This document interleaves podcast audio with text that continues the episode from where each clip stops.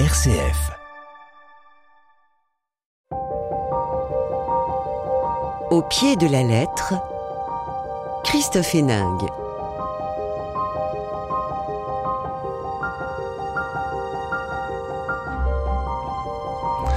Au pied de la lettre, on parle littérature sur RCF, c'est la rentrée, la course au prix, l'appétit de lire, l'envie de s'évader, de découvrir et d'applaudir. On va pas se priver cette année encore, on va dénicher des romans, écouter des romanciers et s'évader. Par exemple, avec les livres de mes deux invités aujourd'hui. Avec Serge Joncourt, nous voilà replongés dans la pandémie. Il va falloir se confiner et les personnages de chaleur humaine font comme beaucoup. Ils fuient pour se mettre à l'abri dans la campagne, au plus près de la nature. Mais comment se retrouver en famille au Bertrange et faire l'impasse sur les conflits du passé? Chaleur humaine de Serge Joncourt est publié chez Albin Michel. Et puis, un peu plus haut dans les Pyrénées, l'ours est revenu sur ses terres ancestrales. Mais la cohabitation avec les troupeaux n'est pas évidente. Réintroduire l'ours, l'observer dans son milieu naturel, tandis que le berger mène ses bêtes en transhumance, c'est se trouver là encore dans une impasse qui prédomine dans la nature, quelle est la place de l'homme pour les hauteurs arides. Et vous passerez comme des vents fous de Clara Arnaud et publié chez Actes Sud. Les forces de la nature, c'est le thème du jour. Allez, accrochez-vous, c'est maintenant sur RCF. Au pied de la lettre, Christophe Héningue. Bonjour Clara Arnaud. Bonjour. Alors vous travaillez euh, dans la coopération internationale, si j'ai bien compris. Euh, en tout cas, ça vous a amené à beaucoup bouger, voyager. On vous, ça vous a conduit en Chine, en République démocratique du Congo, en Honduras. Ce qui vous amène donc dans les Pyrénées avec ce nouveau roman. Euh, il y avait déjà La verticale du fleuve, publié en 2021, un livre totalement différent et en même temps pas si éloigné euh, de celui qui sort ces jours-ci. Il était déjà question en 2021, donc dans une vallée d'Amérique centrale, de la construction d'un barrage au mépris des équilibres écologiques. Vous aviez écrit des essais sur des thématiques semblables. Qu'est-ce qui vous a, qu'est-ce que vous trouvez dans la forme de la fiction? Alors j'avais euh, aussi écrit un premier roman euh, qui, qui, était qui est paru en 2010, qui s'appelait L'orage, effectivement, euh, qui était une, une, première expérience de fiction qui était née de ma rencontre avec Kinshasa, une ville, la capitale de la République démocratique du Congo, où j'ai vécu plus de deux ans et qui a vraiment été un choc très fort. Et c'est là où je suis passée du récit de voyage, qui était le premier texte que j'avais publié, était un récit de voyage sur les chemins de Chine, à la fiction parce que c'est imposé pour moi la nécessité de raconter cette ville euh, de la manière euh, la plus exhaustive possible d'une certaine façon. Et pour cela euh, d'avoir un récit polyphonique qui est d'ailleurs le cas de mes, mes, trois romans qui ont tous plusieurs voix euh, de donner des voix à cette ville. C'est un texte où il y a euh, quatre narrateurs principaux. Ça va d'un petit enfant à une très vieille femme d'un expatrié à un congolais et aussi un chinois. Et c'était une manière euh, de rendre justice à la diversité de cette ville et donc de ne pas passer uniquement par mon point de vue. Donc la fiction me permet euh, notamment ça, et puis elle me permet aussi sur des sujets, on va dire, plus euh, liés à des questions d'écologie ou à des thématiques de fond sur lesquelles euh, finalement j'aurais pu, je pourrais, pourquoi pas écrire des essais, euh, même si je ne ressens pas l'envie euh, de les aborder bah, par le prisme de l'émotion, en embarquant euh, les gens littéralement dans les pas de mes personnages, qu'ils soient humains ou pas, euh, et de me départir euh, d'une position, d'un jugement qui serait le mien, mais d'essayer plutôt de, de, confronter différentes positions, y compris celles qui ne sont pas les miennes. Voilà, c'est très réussi dans votre nouveau roman. On va y venir. Bonjour Serge Joncourt. Bonjour. On ne coupe plus vos livres ni les prix que vous avez reçus, l'écrivain national Chien-Loup, Nature humaine, distingué par le prix Féminin 2020, un prix qui vous a été attribué pendant le deuxième confinement. Tiens, tiens, le confinement, on va en parler. Et ce, et ce roman euh, nous racontait l'histoire d'Alexandre qui reprend la ferme familiale des Bertranges tandis que ses sœurs montent à la ville. Chaleur humaine, on retrouve la famille confrontée à la pandémie. C'est plus large qu'une histoire de famille.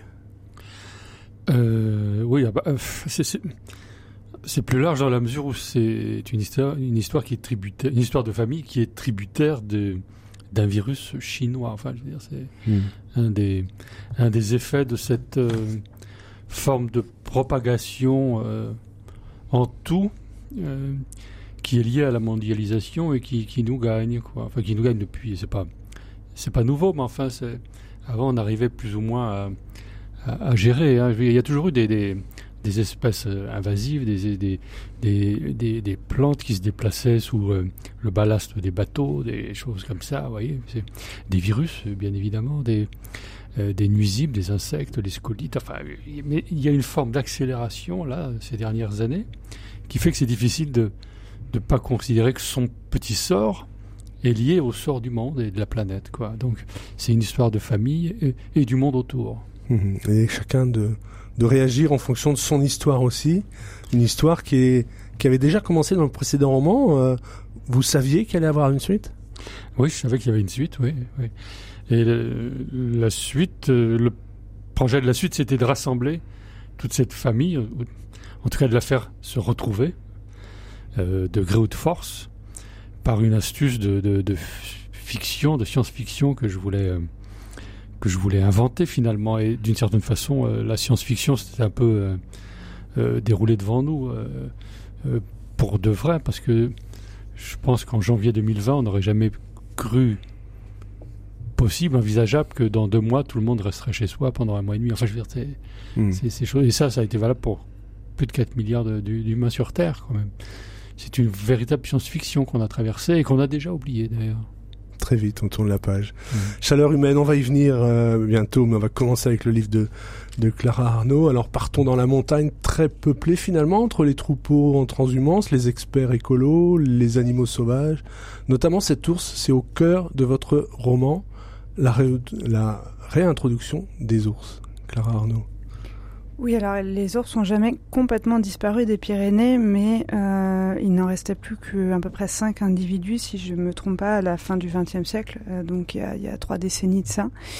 Euh, et suite à, quelques réintroductions d'individus qui sont venus de Slovénie, ce sont les mêmes ours bruns, génétiquement c'est la même race d'ours, mais ils sont évidemment de, de, souches, de familles différentes, ils viennent d'un peu plus loin, et on a apporté ces individus pour pouvoir repeupler en quelque sorte d'ours ces montagnes. Euh, cette réintroduction euh, des dires de ceux qui y ont assisté ou pris part, elle n'a pas forcément toujours été faite de manière euh, très horizontale en concertant les populations locales. Peut-être c'est en partie ce qui explique aujourd'hui toujours les frictions, voire les conflits assez violents qui, qui, qui, perdurent dans les Pyrénées centrales, notamment l'Ariège où, où, je vis une, une bonne partie du temps aujourd'hui. Euh, et puis, euh, et puis, elle s'est faite aussi euh, euh, de manière assez violente parce qu'elle est venue impacter directement un pastoralisme qui était euh, en partie déjà exsangue pour des raisons extérieures. Euh, je rejoins aussi Serge Joncourt quand il dit que même dans ces, ce que ce qu'on pourrait percevoir comme ces marges rurales ou montagnardes, en fait, le monde frappe de plein fouet. Il se trouve qu'aujourd'hui, des accords de libre-échange avec la Nouvelle-Zélande, tout un tas de règles et du jeu international euh, et de, maladies aussi qui viennent pas forcément d'aussi loin, mais qui, touchent les troupeaux, euh, impactent très durement le, pastoralisme et des logiques de marché. Et donc ce pastoralisme qui était déjà en difficulté s'est vu rajouter euh, une difficulté supplémentaire dans la gestion des troupeaux dans les estives l'été, qui est un prédateur avec lequel on avait désappris à cohabiter. On a chassé l'ours jusqu'en 1964 en France. Ça faisait quand même près de 50 ans qu'il n'y en avait pratiquement plus et qu'il vivait euh, tapis euh, dans les hauteurs. Et en fait, réapprendre à vivre avec un grand mammifère omnivore qui est tout en haut de la chaîne trophique, de la chaîne alimentaire, euh, c'est tout sauf évident. C'est presque un changement de civilisation puisque tout d'un coup, on est remis à une autre place. Euh, et c'est aussi ça que j'ai voulu raconter, ouais.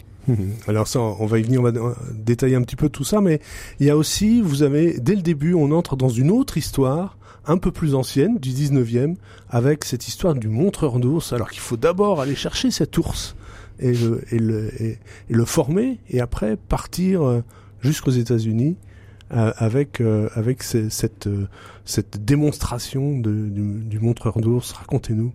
Oui, alors il y a un roman dans le roman que j'ai presque écrit euh, avant le roman contemporain, finalement au prélude.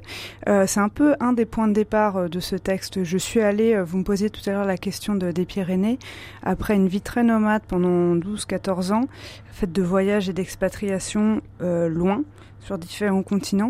Je suis revenue après moi près de six mois de confinement au Honduras. Les gens étaient confinés près de huit mois, donc quand Sergent Cour parlait de ce confinement mondial, on en reparle. Et évidemment, comme beaucoup de gens, ça a balayé beaucoup de choses dans ma vie de manière très brutale. Et puis, euh, quelque part, j'ai été euh, contrainte à, à, ralentir un peu, ce qui est quelque chose, euh, ce à quoi j'aspirais. Et ça m'a aussi précipité dans l'idée de, de, trouver un camp de base. Bon, j'ai trouvé un, une petite maison de pierre dans ces vallées perdues du, du Cousseran, qui est une région de Haute-Ariège. Et là, je suis tombée sur une carte postale de, ces montreurs d'ours qui quittaient ces vallées à la fin du 19e siècle.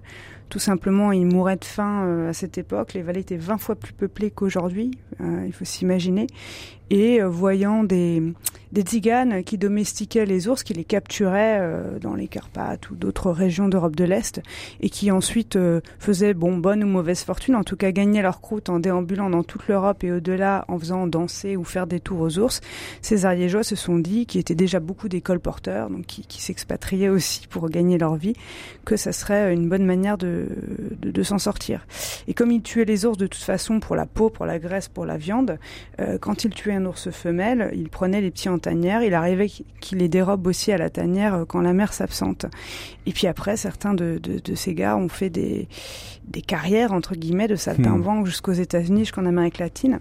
Euh, ces vies m'ont absolument fascinée, euh, déjà pour ce qu'elle racontait de la relation à l'ours à, plus long terme que dans le contemporain et son ancrage très fort dans les Pyrénées. Euh, d'autre part, dans l'ambivalence du lien homme-animal, puisque euh, je suis partie du point de départ qui est une carte postale où on voit un montreur d'ours qui toise son ours, où il y a à la fois tout l'amour et la violence euh, possible dans son regard. cet ours est asservi, il a un anneau dans le nez qui, qui l'astreint, et en même temps, on peut imaginer que ce, cet homme qui est parti par Montzévo avec cet ours avait une relation très forte avec lui, ne fût-ce que parce que c'était son gagne-pain et son compagnon de route. Donc, pour c'était aussi très symptomatique de l'ambivalence de notre rapport au sauvage, euh, ce besoin qu'on a de domestiquer, de contrôler, la fascination. Et en distillant comme ça des bribes de l'histoire d'un montreur d'ours, ça permettait de, redonner aussi une autre dimension euh, à mon histoire euh, contemporaine. Mmh Alors dans cette histoire contemporaine, il y a peut-être moins de, de, de, liens forts avec, avec l'ours, mais euh, vous l'avez dit tout à l'heure, la fiction vous permet de donner plusieurs, plusieurs voix. Va commencer par Gaspard peut-être. Alors lui, euh, bah, il accompagne son troupeau, mais en même temps il y a une tension et vous montrez bien aussi toute la, enfin tout le labeur que ça représente. C'est pas un, gentil berger qui va se promener dans les montagnes. Alors s'agissant du pastoralisme, effectivement, moi ça fait euh, 15 ans que je côtoie des bergers. J'ai beaucoup voyagé en Asie centrale dans ma jeunesse, dans le Caucase, au Tibet. Euh, j'ai voyagé au Sahel, dans les Andes. Et en fait, je me suis rendu compte que la plupart de mes voyages dans des hautes terres, des montagnes ou des plateaux étaient tissés de rencontres euh, avec euh, des populations semi-nomades que sont les pâtres, les bergers qui conduisent des troupeaux de yaks, de brebis, de chevaux, de vaches, de zébus. Euh, et donc en fait j'avais déjà, comment dire, une relation forte et une connaissance assez intime, même si complètement empirique de, leur métier, qui est tout sauf la vision un peu bucolique qu'on en a dans une partie de, la littérature de, du cinéma ou de l'art qui parle du pastoralisme. Et moi, je voulais vraiment raconter ce métier dans sa dimension quasi anthropologique ou documentaire, ce que représentent les soins vétérinaires, le rapport à la mort, le rapport à, au risque. des, des, bergers qui, qui, meurent en montagne, c'est assez fréquent. On parle des alpinistes qui dérochent. Mmh. On parle moins des bergers, c'est tout aussi courant. Leurs chiens aussi. Euh, euh, j'ai eu un, suivi un des bergers que j'ai suivi. Son chien s'était pris euh, une pierre et était lourdement handicapé. Ces chiens qui sont quasiment leurs enfants ou leurs frères ou leur partenaire de vie. Euh, donc euh, il m'a semblé que c'était intéressant de raconter son ce métier dans toute sa crudité et sa technicité aussi, sans euh, cependant oublier ce qu'il y a de, poétique et de presque mystique dans le rapport qu'ils peuvent avoir aux bêtes et à la montagne. C'est sûr qu'on sent, des liens très très forts. alors ça c'est Gaspard, Alma, autre personnage, Clara Arnaud, qui elle est, est là pour étudier le comportement des ours en, scientifique oui, alors elle, c'est une éthologue, elle, fait, elle a fait de la biologie, puis de la biologie comportementale, donc c'est quelqu'un qui euh, travaille surtout sur le comportement euh, des ours. Euh, elle a beaucoup travaillé dans différentes régions du monde où on trouve d'autres types d'ours, en Alaska, en Espagne, plus proche, dans le parc national de Somiedo, qui, qui existe vraiment, et où d'ailleurs il y a des travaux beaucoup plus avancés qu'en France sur les questions d'éthologie de l'ours. Je suis allée y faire un tour pour les besoins du livre.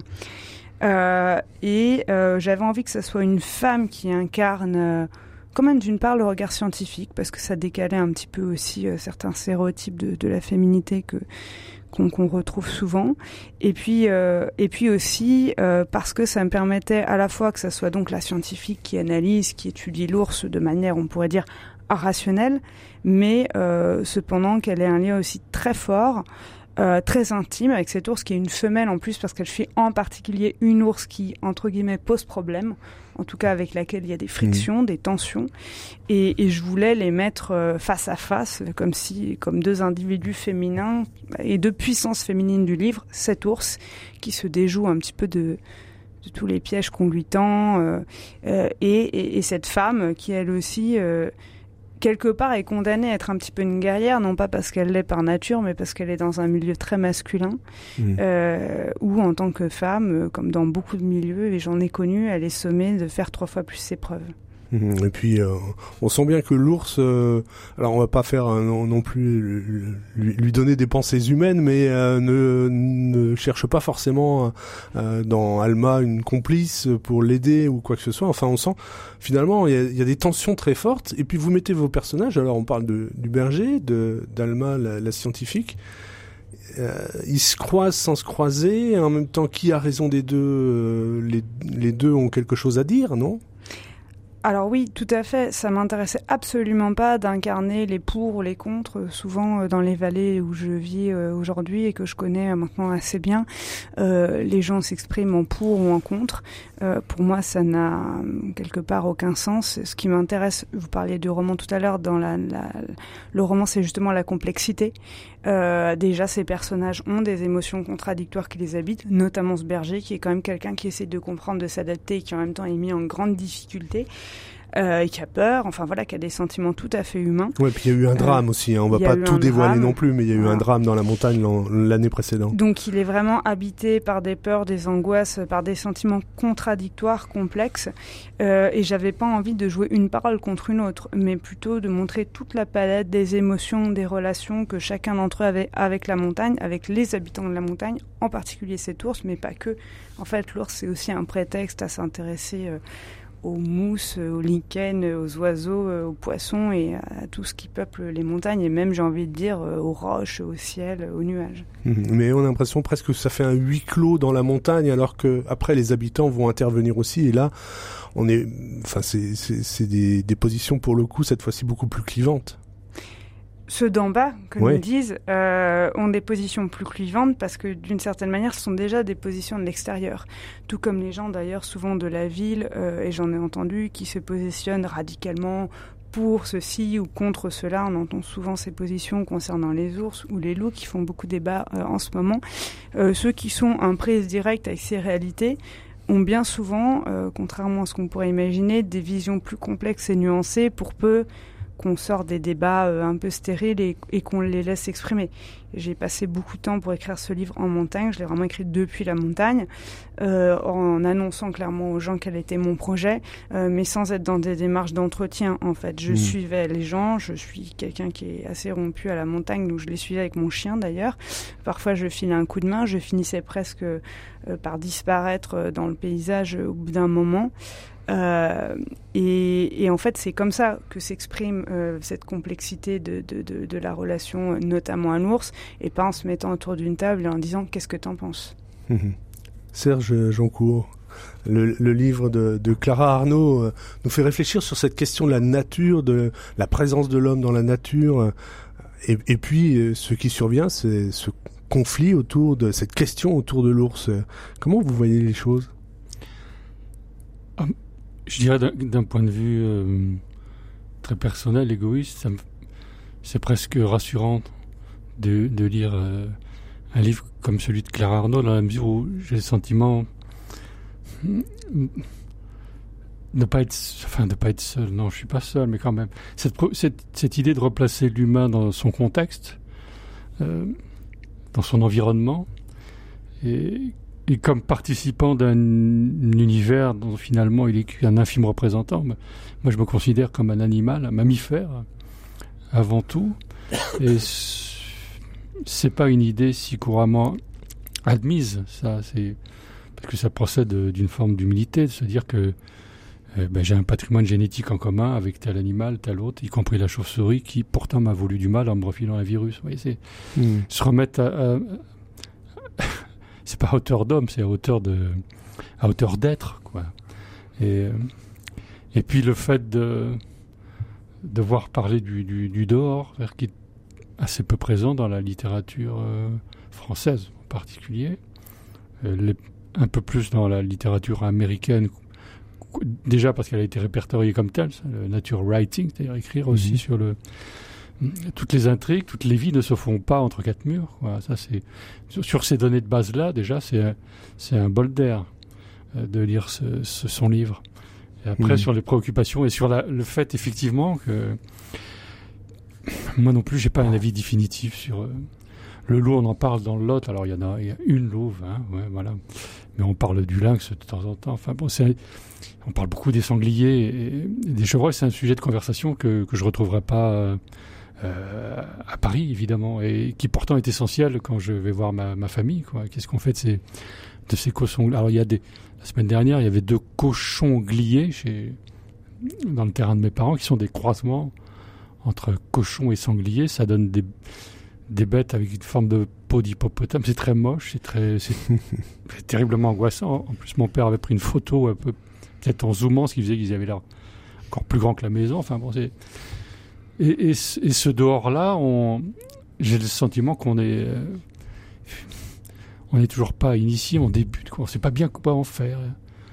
Et, ça, il faut le, traduire, il faut, en parler, d'autant plus que l'environnement, à mon sens, ne fera que se rappeler. Bon, enfin voilà, je ne veux pas parler de, de climat, de, de, de bouleversement climatique et de tout ce qu'on peut en ressentir, mais il n'empêche que quand on a un petit bout de terre avec un peu d'arbres, sur euh, ne serait-ce que 4 hectares, on voit bien depuis 10-15 ans que quelque chose se passe. Donc tout ça, qu'est-ce qu'on fait? On laisse aux essayistes, aux, débatteurs, aux politiques qui euh, s'en servent comme argument pour euh, avec une arrière-pensée, ou alors on essaie d'y réfléchir un peu tous. Quoi. le, roman, les romanciers sont un peu là pour ça, quoi, donner des, pistes. Mhm. Clara Arnaud, oui, c'est vraiment cette question de l'homme présent dans, un monde naturel, dans un monde sauvage, euh, qui a du mal à trouver sa place ou, ou qui devrait justement respecter un peu plus? Bah oui, qui en fait partie. Et, et le, le, texte de Serge Jancourt euh, l'aborde aussi. Là, je relisais quelques pages dans le métro. Au début, on a le personnage de Constanza, fait, ce personnage féminin qui a perdu qui sa ressemble un peu à votre Alma. Qui ressemble un peu à hein. mon Alma, oui.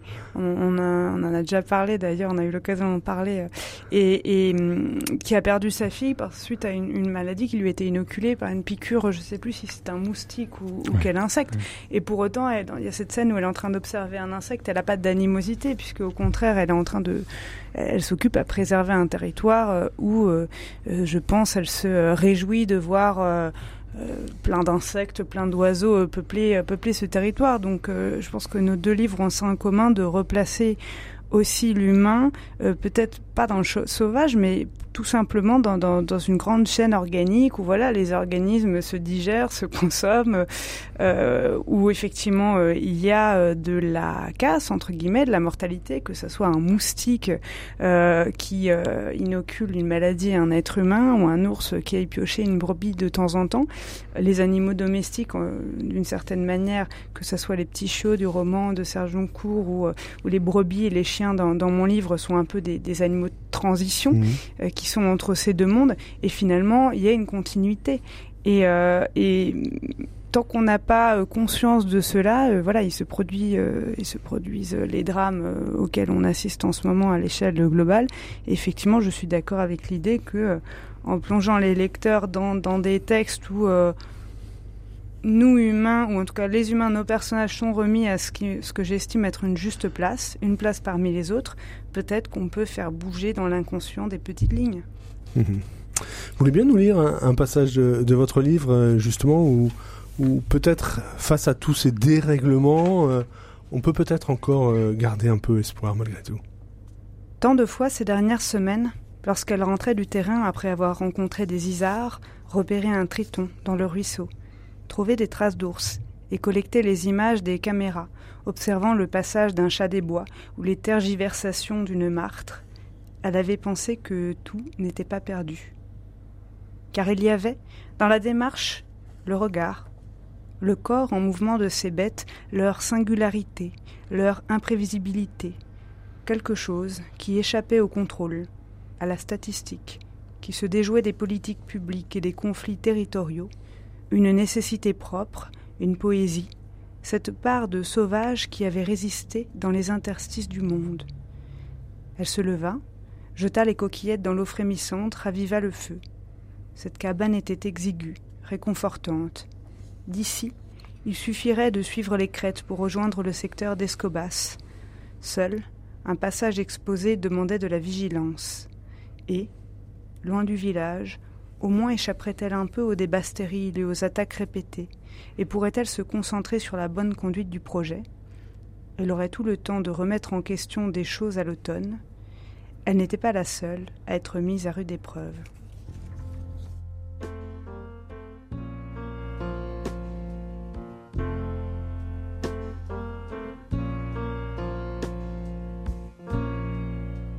Just a perfect day. Drink sangria in the park. And then later, when it gets dark, we go home.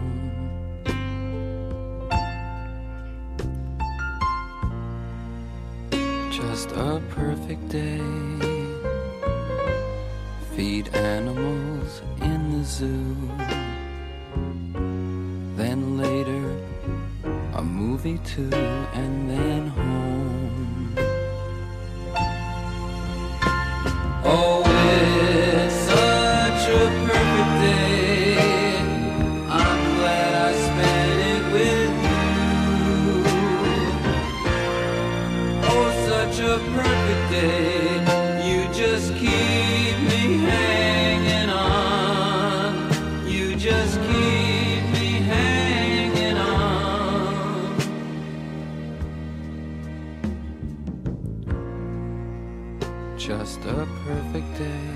Perfect Day de Lou Reed, euh, c'était en 1972, hein, et oui, dans le texte, si on prend la traduction à la fin de la chanson, vous ne récolterez que ce que vous avez semé.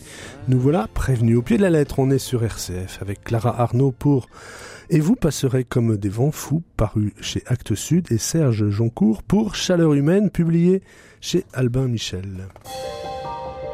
Au pied de la lettre, RCF. Alors Serge Joncourt, retour à la montagne pour vos personnages hein, qu'on avait perdus, euh, enfin qui étaient descendus dans, la ville chacun avait eu un peu, ce, notamment les trois sœurs, c'est le- leur destinée. Euh, voilà qu'elles sont contraintes et forcées de remonter euh, euh, au village. On va assister au retour du pays de Vanessa, Caroline, Agathe, tandis que leur frère Alexandre, lui, est resté sur la terre, sur cette terre familiale, ancestrale. C'est un homme solide, cet Alexandre. Ah, euh, oui, oui, dans la mesure où... Bah, déjà, il est travaillé par le dehors, enfin, il est éleveur, hein, donc il- c'est un métier euh, physique, agriculteur d'une façon générale, mais euh, y compris maraîcher, enfin bon, c'est- physiquement, il faut, Hmm. il faut donner, il faut être là, et en même temps, c'est... Ah, ce sont des travaux qui, qui abîment le corps, mais, euh, mais aussi qui le sollicitent en permanence. Donc, certaine façon, de ce point de vue-là, on pourrait dire qu'il est en forme, il est posé dans la mesure où il sait qu'il est à sa place dans sa vie, au milieu de ses terres, au milieu de ses bêtes. C'est déjà, c'est déjà pas mal ça de savoir où, où il en est, quoi. Et puis il est à peu près euh, en paix vis-à-vis de. Enfin, il est assez solitaire pour tout dire. hein.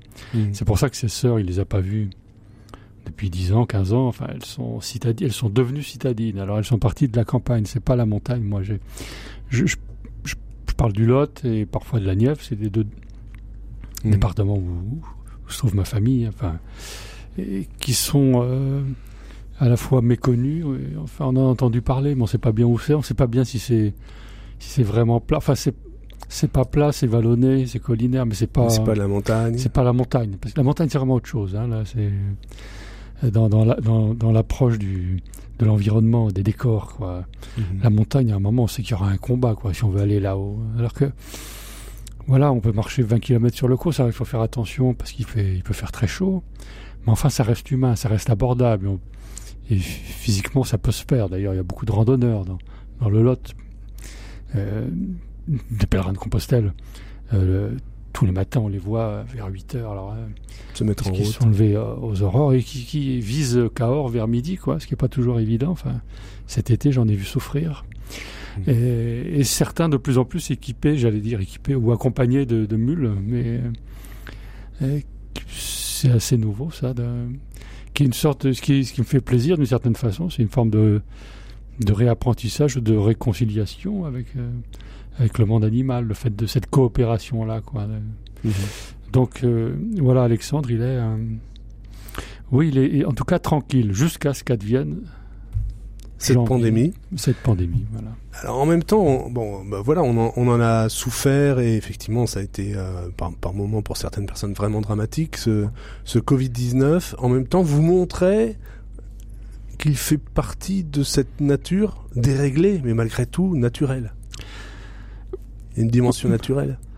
En tout cas, le moins surpris dans cette histoire, c'est Alexandre et ses, et ses, parents, qui sont aussi... Euh, Jean et Angèle, qui presque pressentaient qu'un jour ça allait mal, mal, tourner. Ben, disons que quand on est éleveur là-bas, surtout alors en décembre 2019, il y avait une forme d'alerte à la tuberculose bovine dans le département d'à côté, ce qui fait que euh, ce vocabulaire-là de quarantaine, de, tests diagnostiques, tout ça, c'est c'est assez courant pour les éleveurs les, et les vétérinaires. D'ailleurs, les, on aurait dû mettre plutôt des vétérinaires euh, dans les décisions, euh, dans les comités scientifiques là, qu'on a mis en place à partir de début 2020, parce que les vétérinaires, d'une certaine façon, c'est leur quotidien. Ça, la, grippe mmh. aviaire, euh, voilà des années que par, par cycle, on la voit revenir. Alors bon, on traite les animaux d'une façon beaucoup plus radicale que les humains, dans la mesure où euh,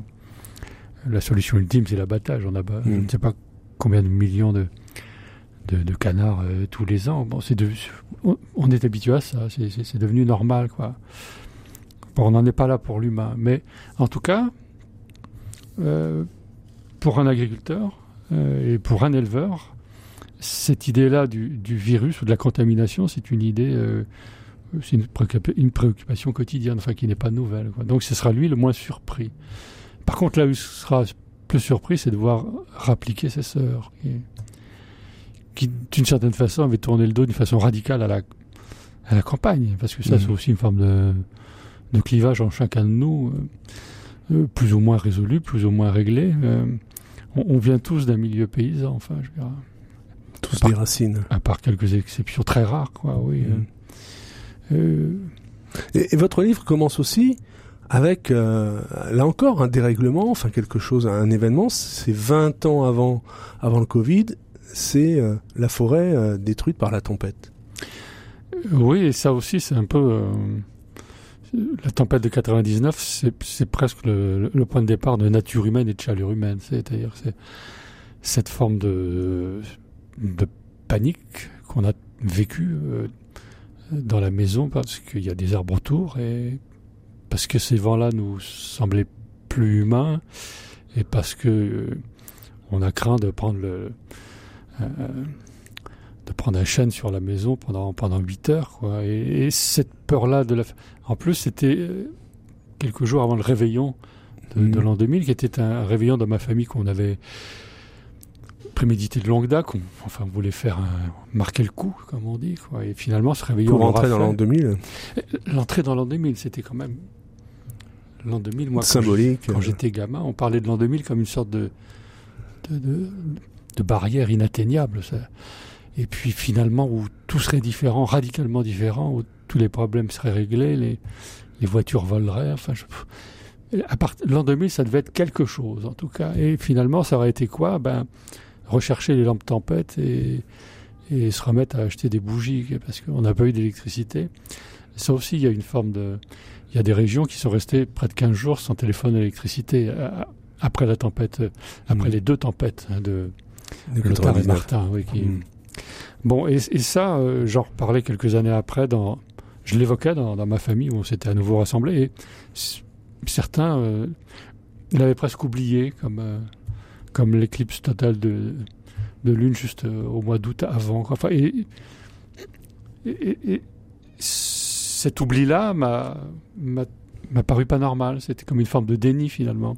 Mhm. Le fait d'occulter une situation, on a eu, on a eu peur, on va le dire, quoi. Et, et puis surtout après, le lendemain, enfin, en voyant des, des, pharaons entières qui étaient rangés comme sous l'effet d'une explosion nucléaire, ce sont des images que peut-être beaucoup ont voulu effacer, quoi. Et mhm. comme un peu, on efface le, souvenir du coronavirus et de la Covid-19. Mhm. Est-ce que ça veut dire qu'il faut être pessimiste? C'est un, de vos, un de vos personnages qui dit à un moment, je pense que c'est Jean, je sais plus, le passé rassurait plus que l'avenir. Oui, ça c'est... Oui, ça c'est sûr. Par rapport, moi, j'ai les personnages, en particulier les parents, qui sont assez euh, passéistes, rétrogrades, on va dire, et qui, euh, depuis nature humaine jusqu'à chaleur humaine, sont un peu, oui, c'est ceux qui en tout cas ceux qui ont la, la préscience d'un problème à venir. Quoi. Et, alors c'est pas pour autant que ça les rend, euh, ça les rend pessimistes, simplement il s'agit de se préparer, quoi, comme, euh, comme on se prépare quand on sait qu'il y a une alerte à la tuberculose bovine en, Dordogne. Mhm. On l'a dit, il y a aussi trois chiots qui sont dans l'histoire. On va pas dire d'où ils viennent, on va laisser le lecteur découvrir un peu. Mais ces trois chiots, ils sont quoi? Un germe d'espoir, le, quelque chose qui vient bouleverser un peu la famille, euh, décaler un petit peu la réflexion. Comment comment sont-ils arrivés? C'est une part. Bah déjà, ils sont un peu arrivés dans ma vie, mais enfin bon, ça c'est autre chose. Mais c'est une part de, d'insouciance totale et, et bienfaisante de voir ces chiots. Les chiots, ça grandit vite, vous savez. Ça... Et, mais en même temps, ça reste euh, chiot longtemps. Quoi. Enfin, c'est surtout ceux-là, c'est des bichons blancs, donc c'est des Mm. des formes de. Il reste toujours un peu chiot, quoi. C'est-à-dire quelque chose d'enfantin. Ce sont des chiens très très joueurs, hein, qui, qui, qui ne pensent qu'à ça finalement, à jouer, à, déconner. Ce sont un peu des, des, des, grosses, comme des peluches, quoi. Donc c'est un élément un peu de d'apaisement et, et, en même temps c'est un peu ce qui va les fédérer ces adultes qui n'arrivent qui sont en froid quoi enfin je veux dire c'est assez courant ça d'être fâché dans les familles hein. Euh, j'invente rien, quoi. Je, moi, je le vis un peu moi-même. Donc, euh, et, ces trois chiots-là, par leur innocence, vont un peu les, les faire se, se rassembler, quoi. Mhm. Et puis, je trouve ça émouvant, les chiots. Enfin, les chiens, d'une façon générale. Euh, bah, en venant, là, je suivais, enfin, malgré moi, une jeune femme avec, avec son avec son chien. Alors, c'est les, les, les, dogs, j'aime pas trop. Mais enfin, bon, bref. Et qui avait une forme de bouteille avec un verseur intégré pour que le chien puisse boire. Je, ne savais pas que ça existait, ça. Il se promène avec sa gourde Avec une gourde pour le chien. Moi, je trouvais ça fascinant. Moi. Enfin, j'aime bien cette idée-là, à certains moments, de voir l'animal qui est finalement le sujet principal de l'affaire. C'est lui, un peu, surtout si c'est un mâle, qui va décider. Parce que les mâles n'arrêtent pas de renifler les odeurs de l'urine des, des, chiens qui sont passés avant. Quoi. Uh-huh. C'est lui qui décide du parcours. C'est et, ça, je trouve ça bien, oui, trois fois par jour, des, mes congénères, certains de mes congénères le, le réapprennent, ça, que sont pas seuls sur Terre. Quoi, mhm. Alors ça, c'est certainement aussi la leçon que reçoivent les trois, les trois sœurs, euh, que finalement la vie, c'est peut-être pas celle qui qu'elles avaient. Euh, alors euh, c'est pas l'archétype des différentes, euh, mais enfin voilà, il y a une, une femme qui est euh, professeure, divorcée, l'autre qui sur supportent son mari euh, dans leur établissement, euh, euh, là aussi, elles, elles, sont converties par le, par le Covid? De, de, de cette importance de la nature? Bah, Disons qu'elles ont en commun de vivre en ville et en ville, elles comprennent très vite que c'est juste pas possible de rester. Hmm. La vie menacée. oui, enfermée, en ne sortant qu'une heure par jour. Donc, comme il y a cette D'ailleurs, il a, il a, existé pour de vrai cette forme d'exode. Hein, le, mm. le 15-16 mars 2020, euh, euh, les gares étaient prises d'assaut, euh, les gens partaient, quittaient des villes avec leurs plantes vertes et, et, les enfants. Enfin bon, il y a des images comme ça qui, qui sur le coup étaient impressionnantes et qu'on peut d'ailleurs facilement euh, retrouver aujourd'hui à travers d'Internet. Et ça semble fou de voir la, la gare Montparnasse. Euh, oui prise d'assaut, comme, comme s'il s'agissait d'un exode. Ça me rappelait le roman de Simon, Le Train. Quoi.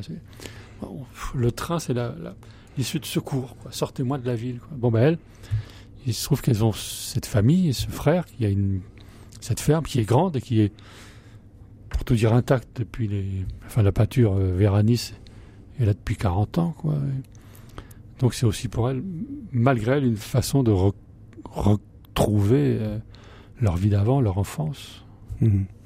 Et une forme de réconciliation aussi, peut-être.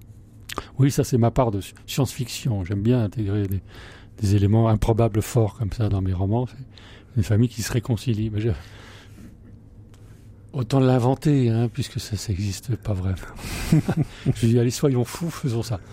Le virus qui renferme 4 milliards et demi d'humains, qui confine jusqu'à 8 mois au Honduras et 2 ans en Chine, tout ça c'est...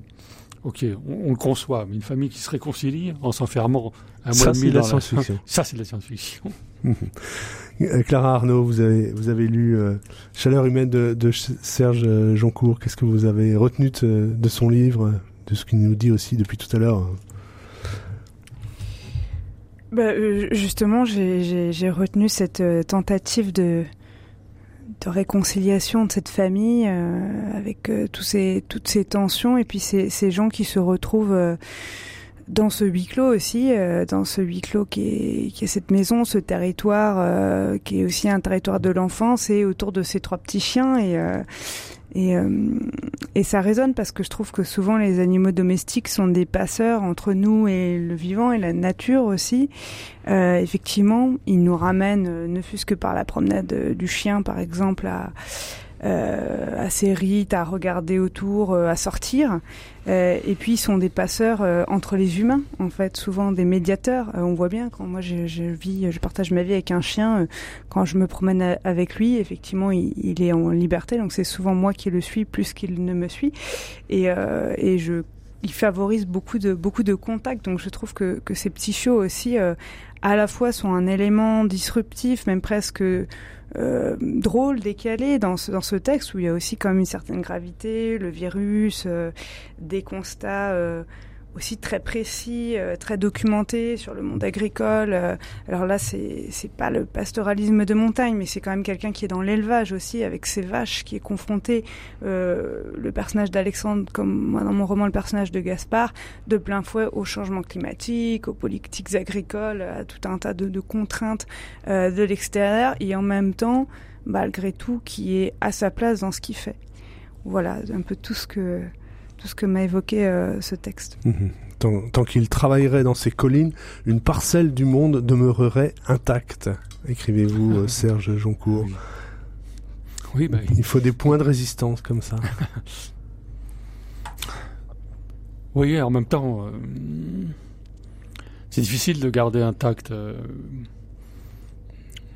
moi, je pense à des, des coins très particuliers du Quercy hein, où la dominante, c'est le, chêne. Euh, évidemment, c'est le chêne, mais enfin, le, le, buis est très présent. Le buis qui est un peu un, arbuste, symbole d'immortalité. Enfin, on mettait des, rameaux de, buis au-dessus des étables pour protéger les bêtes. Enfin, quelque chose de. Le buis, c'est ce qui ne mourrait jamais, ça reste vert tout le temps, le même vert, verni impeccable. Et, voilà, et, des buis, il n'y en a plus parce qu'ils sont tous morts hein, sous les assauts de la pyrale du buis, qui est un, une chenille euh, importée. Alors, bon, de la même façon, c'est toujours le même schéma, importé d'Asie euh, par un, pied contaminé, par un, pépiniériste. Euh, c'est parti de l'Est de la France et ça a disséminé sur toute la France et l'Europe. C'est le même schéma que la myxomatose, introduite en France par Félix, Paul Félix Armand de Lille, qui est un, qui est un personnage qui vous un biologiste qui voulait, euh, euh, qui avait des problèmes de lapins dans son domaine de, 200 hectares euh, dans l'Eure-et-Loire et qui a fait venir ce virus, un pox virus d'Amérique du Sud pour simplement éradiquer les, lapins de son, voilà, de son domaine. Et finalement, six mois après, on titrait en Alsace que tiens, les lapins se suicident en se jetant dans les rivières. Simplement, ils avaient chopé la myxomatose parce que ça attaque, euh, ça attaquait les yeux. Hein, mm.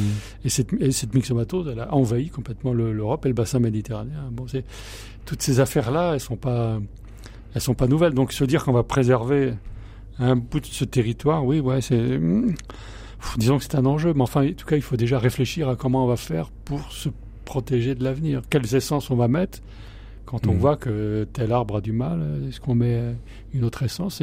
C'est une réflexion à faire, c'est des expérimentations à faire, surtout que les arbres, c'est long à pousser. Hein. On va mettre du chêne vert en, Alsace. Ou... Mm-hmm. Bah, tout ça, ça se fera. Voilà, mais il faut qu'il faut des gens sur le terrain pour le faire.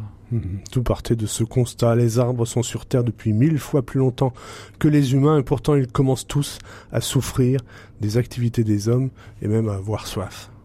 Oui, ça c'est vraiment l'affaire dans à, titre personnel pour avoir un,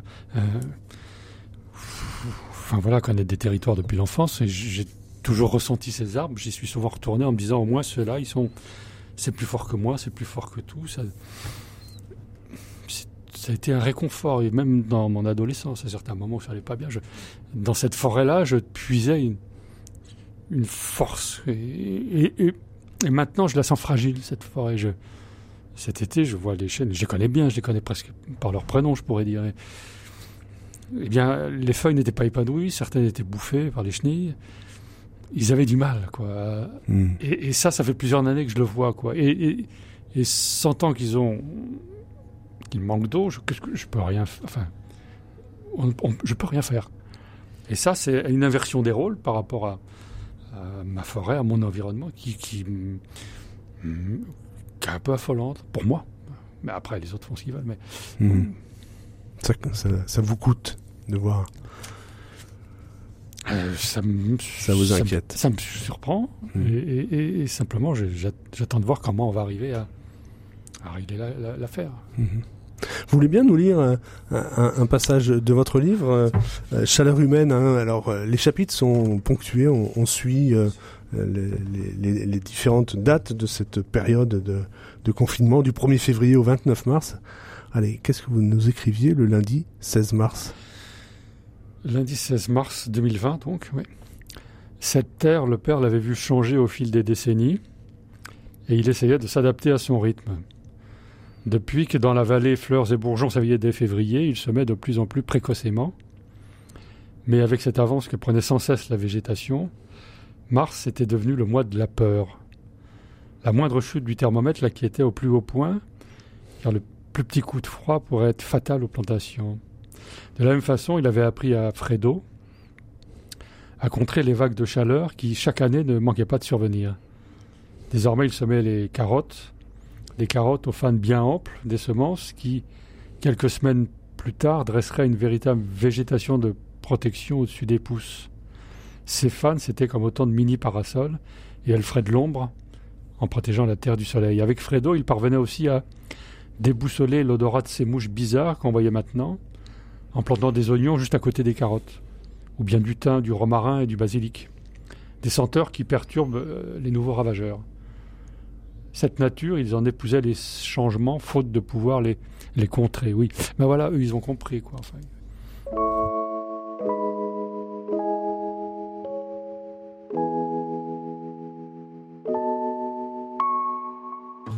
C'est vrai qu'il fait un temps superbe pour un dimanche de février. Il y a ceux qui bronzent déjà sur l'herbe et ceux qui s'inquiètent des degrés.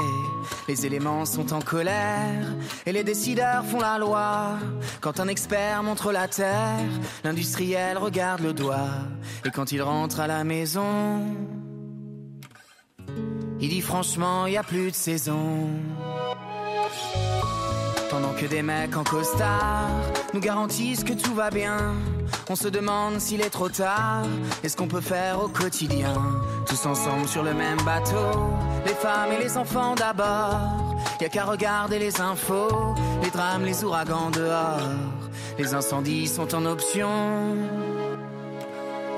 Non mais franchement, y a plus de saison. Y a plus de saison. Y a plus de saison c'est ma grand-mère qui avait raison.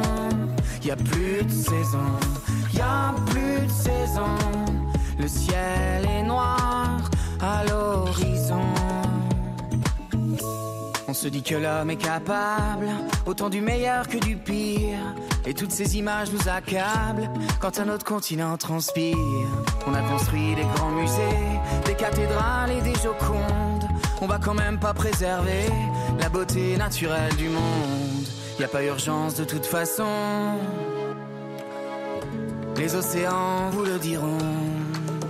Y a plus de saison, y a plus de saison. Il n'y a plus de saison, c'est Gauvin Serre qui chante dans son album Les Oubliés. Euh, c'était en 2019. Euh, au pied de la lettre, on est sur RCF avec Clara Arnaud pour Et vous passerez comme des vents fous, paru chez Actes Sud, et Serge Joncourt pour Chaleur humaine, publié chez Albin Michel. Au pied de la lettre, présenté par Christophe Hénin. Dans la petite bibliothèque de la semaine, la mélancolie de l'ours polaire. Je ne sais pas si vous avez vu ça, euh, euh, Clara Arnaud. Alors vous, pouvez le regarder. C'est un récit de Mo Malo qui est paru chez Paulsen, euh, parti en plein hiver au Groenland. Il a suivi à moins 40 degrés les chasseurs d'ours blancs, cherchant à comprendre pourquoi se perpétue cette tradition alors que l'ours, et qui plus est l'ours blanc sans doute, symbolise euh, la résistance aux effets du dérèglement climatique. Et puis un petit livre d'entretien aussi de Franck Bouys avec euh, Fabrice Lardreau sur les terres d'automne de la Corrèze. Il parle de ruralité, de nature, mais aussi de littérature, de villages désolés et de la beauté du pays, dit-il, du pays des mille sources. Terre d'automne est publié chez Artaud.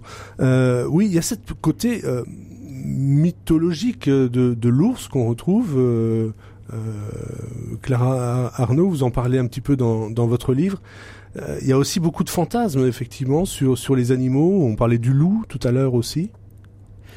Alors oui, moi j'ai fait beaucoup de, de, recherches évidemment pour ce livre et sur le terrain et, et, de lecture et mes lectures préalables m'ont éloigné de la question de l'ours dans les Pyrénées pour voir un petit peu aussi euh, euh, tout ce que je pouvais trouver de littérature, d'anthropologie, euh, de récits de voyage sur d'autres cultures.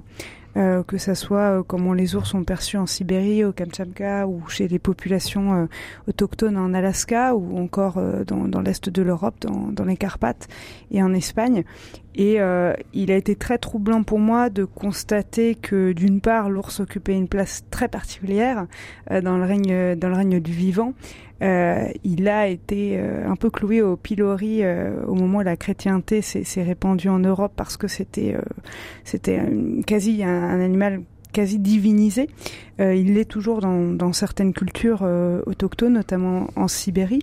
Et puis, dans beaucoup de cultures, c'est un peu un animal intermédiaire entre les humains et les non-humains, un animal qui serait oui, euh, qui pourrait faire le passage, faire le lien, et peut-être que c'est pour cela aussi qu'il y a autant de, de, friction dans la relation à l'ours. Et on trouve des mythes, notamment d'hybridation, euh, d'une femme s'accouplant avec un ours dans euh, différentes cultures, et y compris dans les Pyrénées, le mythe de Jean de l'ours, qui est mmh. l'enfant. bâtard ou hybride d'une femme et d'un ours. Et j'ai été très surprise de voir à quel point ces mythologies sont d'une certaine manière encore vivace. J'ai le souvenir d'une conversation à un comptoir de bar où, un vieil éleveur un peu agacé me disait mais tu vas voir quand l'ours va te prendre et t'emmener dans la montagne. Euh, donc il y a, a, a cette, histoire d'une fille disparue aussi dans une vallée pas loin de chez moi qui peut-être aurait été emportée par l'ours. Et, quand on prend le temps vraiment d'écouter les gens sans moquerie, sans dédain, sans euh, en écoutant, en essayant de, rentrer dans leur psyché, on se rend compte que, ces mythologies sont encore très présentes, ou aussi une fascination pour cet animal euh, jumeau euh, qui est capable de bipédie, qui se dresse sur ses pattes, qui est omnivore comme nous et qui nous ressemble. Mmh. Serge Joncourt, sur cette capacité justement à, être fasciné par, par certains animaux, qu'est-ce que ça vous inspire? Oui, moi je suis resté au bichon, je sais pas, qui est capable de bipédie quand ils réclament à manger. Vous leur parlez et c'est tout juste qu'ils vous répondent pas. oui, non, mais ça après, la communication, euh, l'échange qu'a chacun avec son animal, c'est quelque chose de, de fascinant. Je pense qu'il y a une forme de, oui, il y a une communication avec son, avec ses, enfin moi, je, en tout cas les animaux que j'ai eus, j'ai toujours eu le sentiment qu'on communiquait parfois mieux qu'avec euh, certains de. On arrive à se faire comprendre plus facilement. oui, que mon banquier ou je, sais qu'à l'administration, quoi. Mais, euh, mais alors les, vaches aussi. Bon, les vaches, c'est, euh, enfin pour Alexandre hein, qui est éleveur de bovins, c'est une autre, c'est une autre problématique. Mais enfin, il n'empêche qu'il y a des éleveurs qui connaissent euh, les prénoms de, leurs bovins et qui, qui ont aussi un échange. Et c'est peut-être moins vrai pour quand on va dans l'élevage le canard, évidemment, mais voilà, le rapport est plus le même. Mais le, bovin, ça reste, ça reste humain. Mhm. Votre livre tourne autour de cette question de la pandémie qui nous a traversé, qui traîne encore un petit peu. Hein. Euh, il semblerait quand même que le virus continue à circuler. Il n'y a pas de raison qu'il s'arrête pour autant. Il euh, mhm. faut juste qu'on soit armé contre lui. Euh, est-ce que vous craignez une autre, une autre pandémie? Ah, ah moi, en fait, bon, il y en aura d'autres. Ça c'est assez évident. Et celle-ci n'est pas finie, mais il y a une dimension à retenir, c'est cette notion de d'être attentif euh, aux plus fragiles dans un premier temps. Enfin, je veux dire, il y a quand même mm. euh, dans, dans, ces démarches qu'on a eues de, de, de, de, distanciation sanitaire, etc., de, confinement, il y avait cette préoccupation-là de penser, euh, on n'est pas tous en forme, quoi. Hein. Il y a des, des, personnes âgées, il y a des enfants, il y a des gens malades, enfin voilà. Et il y a un moment, il faut revenir à cette, c'est un peu, je l'entendais tout à l'heure, les femmes et les enfants d'abord. Enfin, il y a cette notion de penser aux plus fragiles et ça sera vrai pour tout ce qui nous attend. Quoi. Il, faut, il faudra d'abord pas penser à soi, mais aux mmh. plus fragiles. Mmh. Clara Arnaud, prochain. Ah, ce n'est pas à souhaiter, mais s'il y a un prochain confinement, euh, vous repartez dans les montagnes. Euh, enfin, vous y êtes toujours d'ailleurs, peut-être en Ariège. Ah oui, oui, là, je, je crois que le, le, camp de base est établi dans un lieu où il serait euh, parfait de se cacher ou de se confiner. Il y a un torrent juste en dessous et la route s'arrête là et un cirque juste au-dessus, donc c'est couvert de montagnes et de mhm. forêts. C'est un, de, un de vos personnages hein, qui, qui dit un moment, en ce moment je suis d'ici. Je trouve ça intéressant, cette, cette façon de s'accrocher quand même à, un lieu. Oui, pour moi, c'était toute la question de trouver sa place. Euh, j'ai pas d'ancrage familial euh, géographique précis. Ma famille a été très mobile, je, l'ai été également. Et donc, euh, je n'ai pas eu, contrairement à Serge Moncourt, un lieu dans lequel j'aurais pu revenir qui serait le lieu de l'enfance. donc, j'ai créé, j'essaye de créer, enfin, je suis en train d'essayer de créer ça avec cette région et cette maison en particulier qui m'a servi euh, de point de base pour l'écriture. Mhm.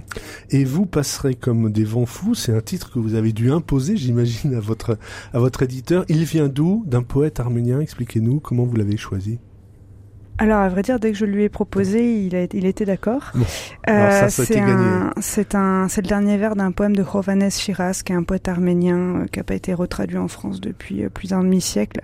Euh, l'anthologie d'ailleurs est introuvable de, où on trouve cette traduction. Alors peut-être que ça aidera à la, faire retraduire, je sais pas. c'est un berger avec qui j'ai noué une relation très forte d'amitié, un vieux berger à la retraite, qui m'a amené un jour ce poème recopié sur un petit bout de papier.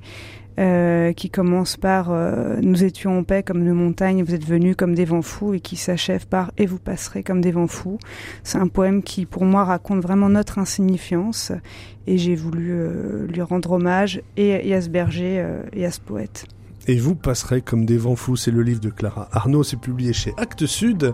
Et puis Chaleur humaine de Serge Joncourt, c'est publié chez Albin Michel. Merci à Pierre-Henri Paget pour la réalisation de cette émission. Au pied de la lettre, c'est fini pour aujourd'hui. On se retrouve la semaine prochaine, mais d'ici là, eh bien, n'oubliez pas de lire.